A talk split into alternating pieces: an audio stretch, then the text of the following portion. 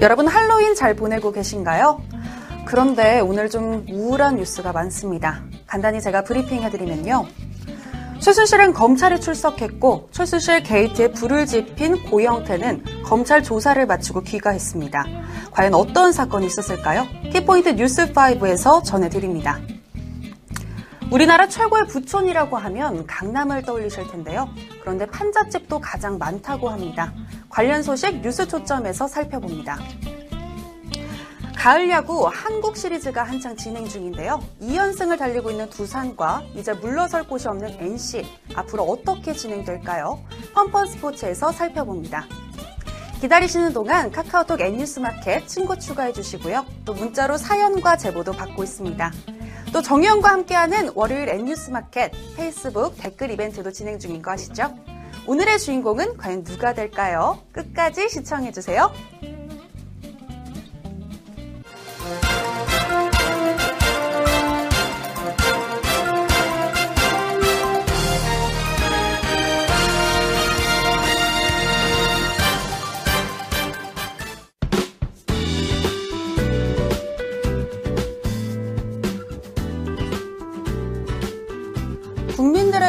분노가 하늘을 찌르고 있습니다.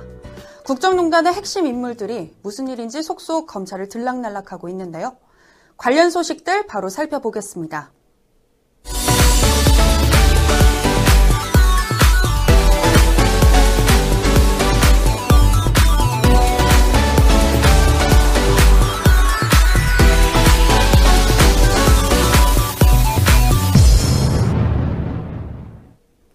국정농단 논란을 일으킨 최순실이 입국한 지 31시간이 지나 검찰에 출석했습니다.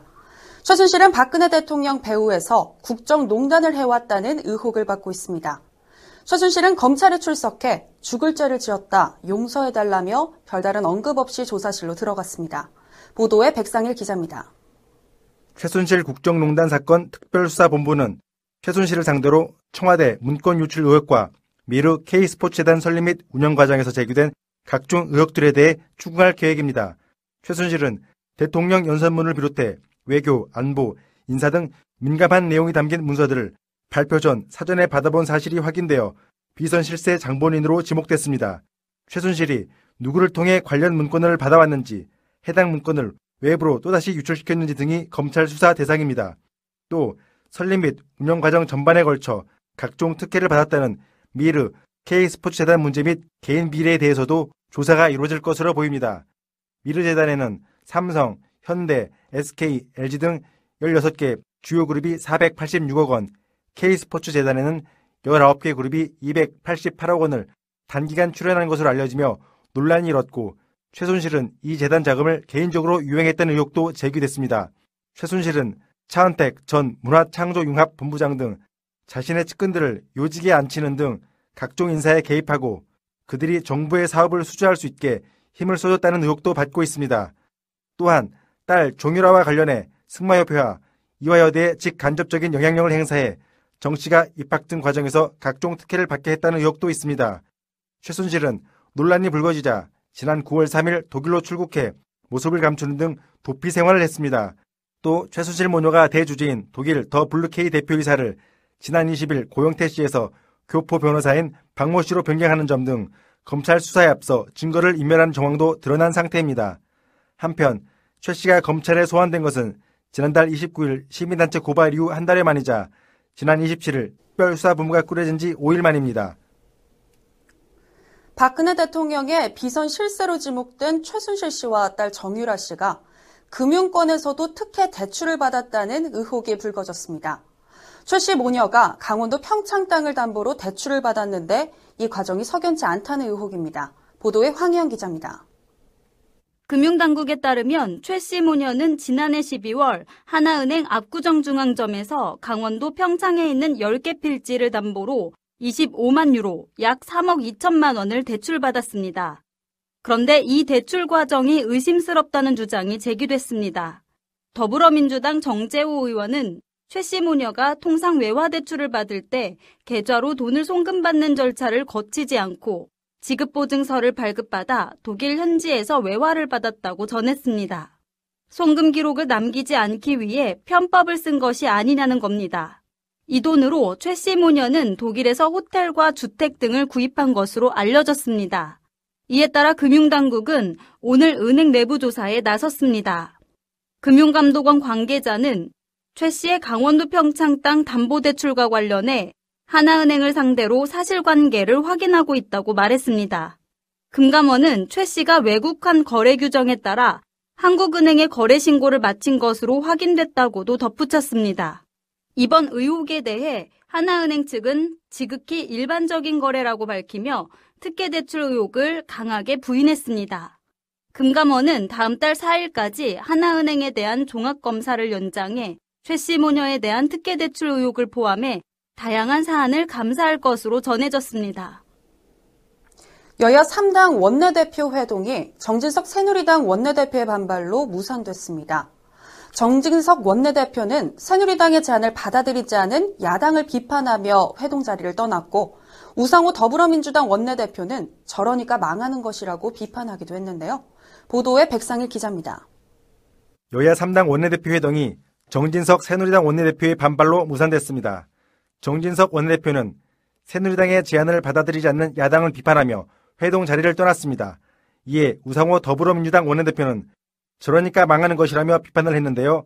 정세균 의장은 오늘 오전 국회의장 집무실에서 정진석 새누리당 원내대표, 우상호 민주당 원내대표, 박지원 국민의당 원내대표와 회동을 가질 예정이었으나 정진석 원내대표는 집무실에 입장하면서부터 야당을 비난하기 시작했습니다. 정진석 원내대표는 모든 제안을 야당의 제안을 전부 수용했는데 축지 거듭한 이유가 뭐냐며 국정을 나를 어떻게 하자는 것이냐 대통령을 끌어내리려고 하야 전국 탄핵 전국을 만들겠다는 것이라고 말한 뒤 의장실을 떠났습니다. 우상호 원내대표는 반성은 없이 오자마자 정치 공세다 그게 수용하는 태도냐며 저렇게 하니까 망하지 대화를 하러 온 게 아니라 무슨 펍으로 왔다고 지적했습니다. 박지원 원내대표도 정진석 원내대표가 아무리 불만이 있어도 언론 앞에서 존경의 대상인 의장 앞에서 이렇게 얘기하는 것은 바람직하지 못하다며 갈등을 풀어야 할 정부 여당 원내대표가 갈등을 조장하는 것은 바람직하지 못하는데 의견을 같이 했다고 말했습니다. 이어 우리는 용어를 박근혜 최순실 게이트로 통일해서 사용하기로 했다며 여당의 태도 변화를 지켜보고 철저한 야권 공조를 위해 내일 오전 야 3당 원내대표 회담을 갖기로 했다고 덧붙였습니다.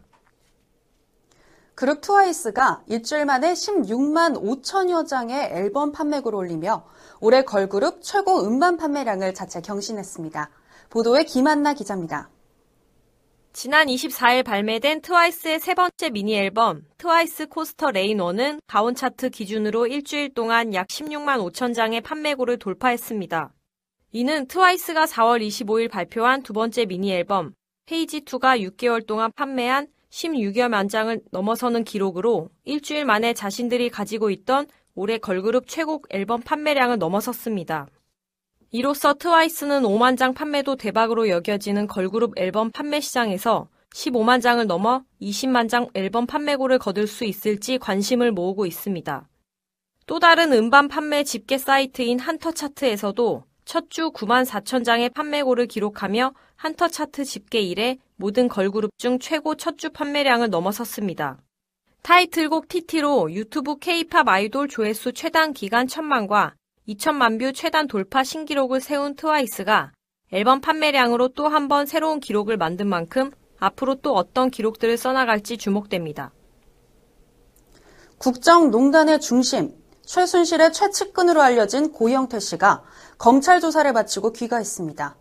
자신은 국정농단과 관련이 없다는 뉘앙스를 풍기기도 했는데요. 보도에 백상희 기자입니다.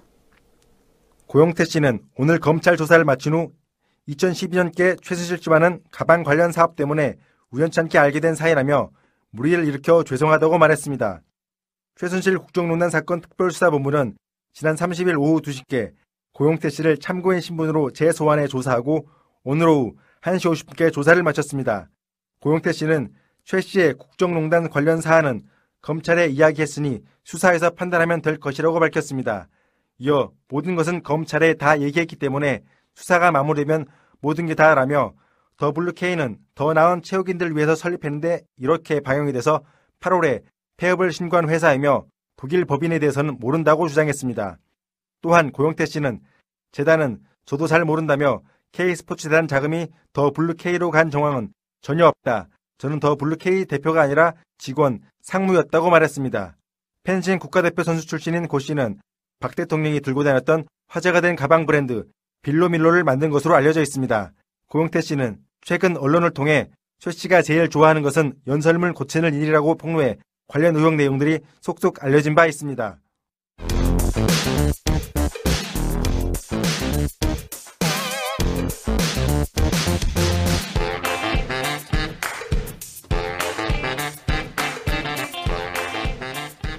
이슈를 집중 파헤치는 뉴스 초점 시간입니다. 두꺼운 종이 상자나 판자로 벽을 만들고 슬레이트 지붕을 얹어서 대충 바람만 가릴 수 있도록 지어진 게 바로 판잣집이라고 하죠. 1960년대에는 서울의 판잣집이 즐비했지만 지금은 아파트나 빌라들로 이루어져서 요즘 아이들은 판잣집이 무엇인지 잘 모를 것도 같습니다. 그런데 아직까지도 서울에 판잣집이 많이 있다는 사실 알고 계시나요? 그것도 부자 동네라고 불리는 강남에 가장 많이 위치해 있다고 하는데요. 자산 소식 황희영 기자가 전합니다.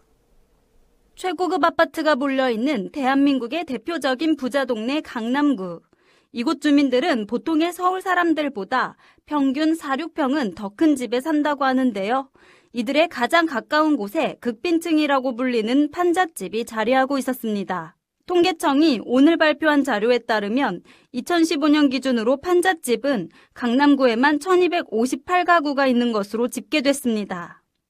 서울 시내에 소재한 판잣집은 총 2279가구인데 강남에만 절반이 넘게 분포하고 있는 것입니다.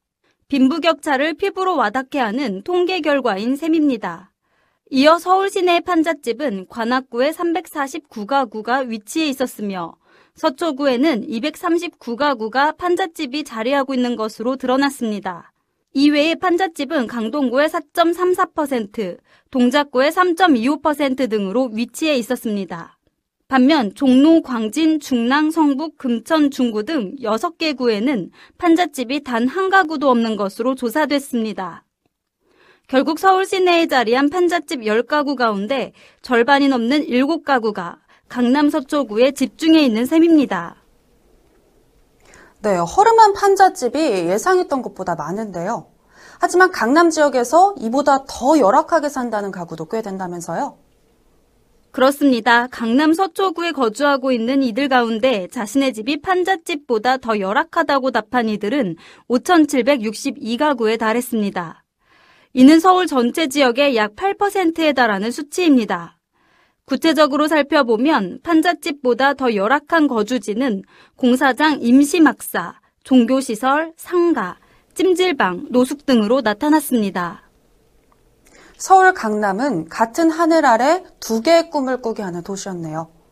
씁쓸한 통계를 봤는데 그렇다면 판잣집들이 모여있는 마을, 즉 판자촌은 어떻게 이루어져 있나요? 강남구의 대표적인 무허가 판자촌은 구룡마을을 비롯해 달터마을, 산청마을 등이 있습니다. 염곡마을과 샘마을 일부 지역에는 불과 몇 년까지도 200여 개 비닐하우스촌이 산재해 있기도 했습니다. 서초구에도 성뒤마을 등 판자촌이 아직 남아 있습니다. 그리고 이들 판자촌의 절반 가까이는 1인 가구인 나홀로 가구인 것으로 나타났습니다. 네, 이들 가구의 주거 여건이 정말 취약할 것 같은데요. 어떤가요? 공원 부지에 넓게 흩어져 있는 강남구 달터마을은 판자와 보온 덮개 등 목재 건물로 지어져 화재의 위험에 노출돼 있습니다.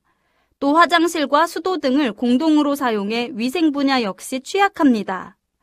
산비탈의 합판과 비닐로 집을 지어 살면서 형성된 서초구 산천마을 역시 마찬가지입니다. 사람 하나 지나다니기도 힘든 골목길이 가파른 경사를 이루고 있습니다. 겨울에 눈이 오거나 길이 열면 어르신들은 오르내리다 다치기 십상입니다.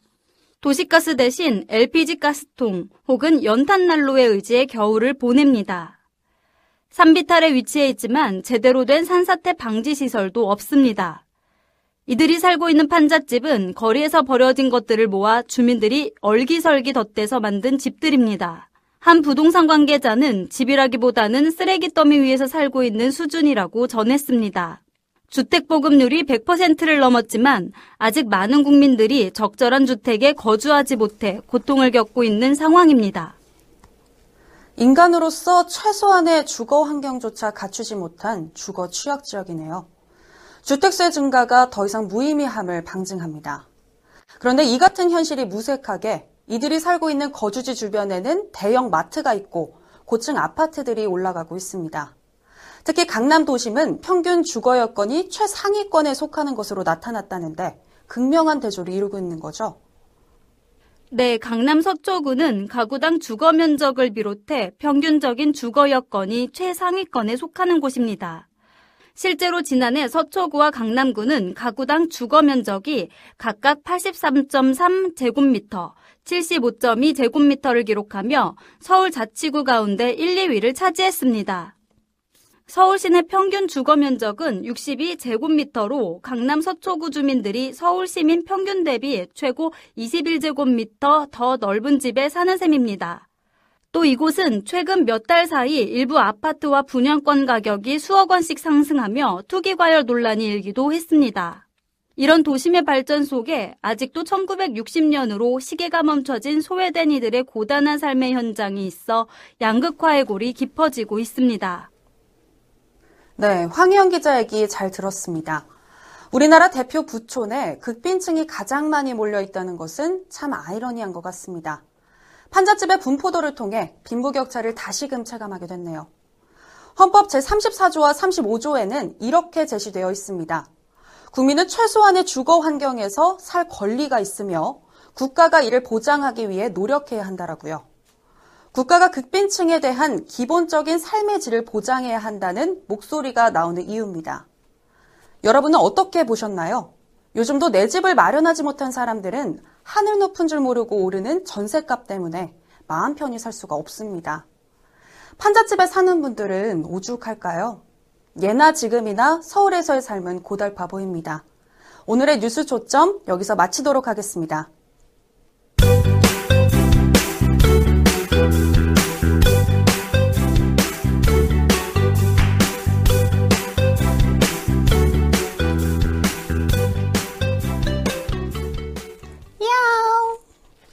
네, 할로 윈데이를 맞아서 사실 오늘 고양이 분장을 제가 준비했는데요. 잇따른 우울한 소식들로 이제서야 선보입니다. 지금부턴 좀 밝게 시작해 볼게요. 프로야구의 하이라이트, 대망의 한국 시리즈가 한창 진행 중인데요. 두산 베어스가 NC를 상대로 한국 시리즈 1, 2차전을 모두 잡으면서 최강자 자리에 한 발짝 더 다가섰습니다.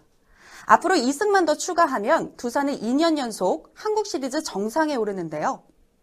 7전 4선승제의 한국 시리즈에서 두산은 먼저 2승에 성공하며 우승 확률 88%의 고지를 선점했습니다.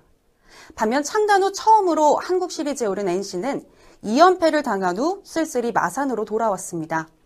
오늘 펀펀 스포츠에서는 두산과 NC의 한국 시리즈 경기에 대해 김한나 기자와 이야기 나눠보겠습니다. 김한나 기자 나와 있는데요. 안녕하세요. 안녕하세요. 네, 홈에서 열린 한국 시리즈 1, 2차전에서 승리한 두산은 기분 좋게 원정길에 오르게 됐죠.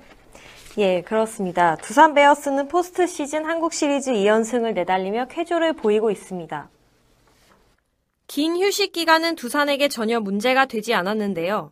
안정된 투수력과 타선의 집중력까지 앞서며 NC 다이노스의 2연승을 챙겼습니다. 두산은 지난 29일 열린 한국 시리즈 1차전에서 NC를 1대 0으로 꺾었습니다.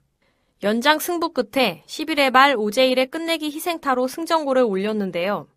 이어진 한국 시리즈 2차전에서도 두산이 웃었습니다. 두산은 어제 열린 한국 시리즈 2차전에서 선발 투수 장원준의 8.2이닝 1실점 역투를 등에 업고 NC를 5대1로 누르고 승리했습니다. 네, 1차전과 마찬가지로 2차전 역시 경기 막판까지 접전이 펼쳐졌습니다. 치열했던 한국 시리즈 2차전 daily MVP의 주인공은 과연 누구인가요? 네, 4타수 3안타 2타점을 기록한 두산의 안방마님 양의지 선수가 2차전 MVP를 차지했습니다. 4회 말에는 적시타를 터뜨리기도 했는데요.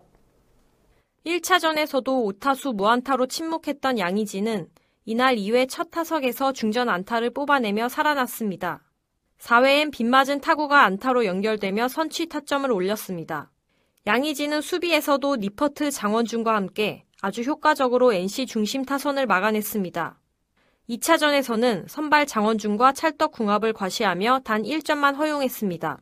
전날 1차전에서도 니퍼트와 이용찬, 이연승과 호흡을 맞추며 연장 11회까지 무실점을 합작했습니다. 신들린 볼배합의 화끈한 공격력까지 양희지 선수 MVP 받을 만한데요. 그리고 정규 시즌 종료 후 38일 만에 마운드에 오른 선발 장원준은 특유의 완급 조절 피칭으로 승리 투수가 됐죠. 네, 그렇습니다. 장원준은 손가락 물집으로 아웃카운트 한 개를 남겨두고 완투에는 실패했습니다. 하지만 선발 등판에 8.2이닝 동안 116개의 공을 던지며 10피안타 무사사구 5탈삼진 1실점 호투로 팀 승리를 이끌었습니다. 지난해 4년 총액 84억 원의 두산 유니폼을 입은 장원주는 큰 경기에 강한 모습을 보였습니다. 그는 지난 포스트 시즌 준 플레이오프부터 한국 시리즈까지 4경기에서 3승을 올리며 평균 자책점 2.28로 우승에 결정적인 역할을 했는데요. 올해 정규 시즌에서도 승수 공동 3위, 평균 자책점 2위로 맹활약했고 두 번째 한국 시리즈 무대에서 다시 한번 최고의 역투를 펼치며 자신의 가치를 증명했습니다.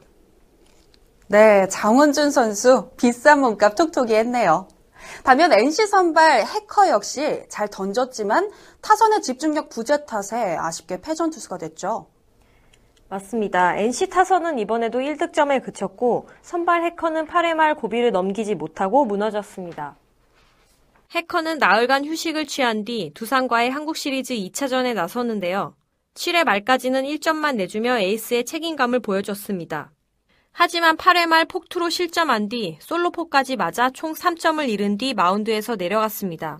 이날 해커는 7과 3분의 2이닝을 6피안타 3실점으로 잘 막았지만 타선이 침묵하며 결국 패전 투수가 됐습니다. NC는 잠실에서 2연패를 당하면서 당초 목표했던 원정에서의 1승 1패를 달성하지 못하고 홈으로 돌아왔습니다. NC, 이제 반격에 나서야 할 텐데요. 네, 그렇습니다. NC는 두 경기 1득점에 그친 타선 무기력증을 극복하는 것이 최대 과제입니다. 무엇보다 2차전에서는 타선이 10개의 안타를 때려냈음에도 1득점에 그쳤고 병살타가 3개나 나오면서 번번이 득점 기회를 놓쳤습니다. 2패를 당한 NC는 마산으로 구장을 옮겨 분위기 반전을 노려야 합니다. NC의 중심 타자인 박민우, 나상범, 테임즈, 이호준이 좀 더 좋은 공격력을 보여줘야 승산이 있을 것으로 보입니다. NC의 김경문 감독은 과거 두산 사령탑 시절을 포함해 한국 시리즈 잠실 경기에서 10경기 전패를 하는 수모를 겪었는데요. 과연 3차전에서 NC는 타선의 부진을 극복해 홈에서 반격의 발판을 마련할 수 있을지에 관심이 쏠립니다. 네, 결국 NC는 2차전에서도 두산에게 패하며 잠실 2연전을 모두 내줬습니다. 두 팀은 마산으로 장소를 옮겨서 내일부터 3차전을 갖는다고 하는데요. 두산의 마이클 보우덴과 NC의 최금강이 한국 시리즈 3차전에서 선발 투수로 맞대결을 펼칩니다. 보우덴은 3차전 승리를 통해 두산을 우승 문턱까지 올려놓을 필요가 있고 최금강은 NC가 대반격을 펼칠 분위기를 제대로 만들어줘야 합니다. NC는 과연 남은 경기에서 승리를 가져올 수 있을까요? 아니면 이미 유리한 고지를 점한 두산이 우승을 차지하게 될까요? 진정한 승부는 9회 말 투아웃부터라고 하죠. 끝까지 지켜봐야 할 것 같습니다. 김한나 기자 설명 잘 들었고요. 오늘 펀펀 스포츠 소식은 여기까지입니다. 다음 주에도 생생한 스포츠 소식으로 찾아오겠습니다.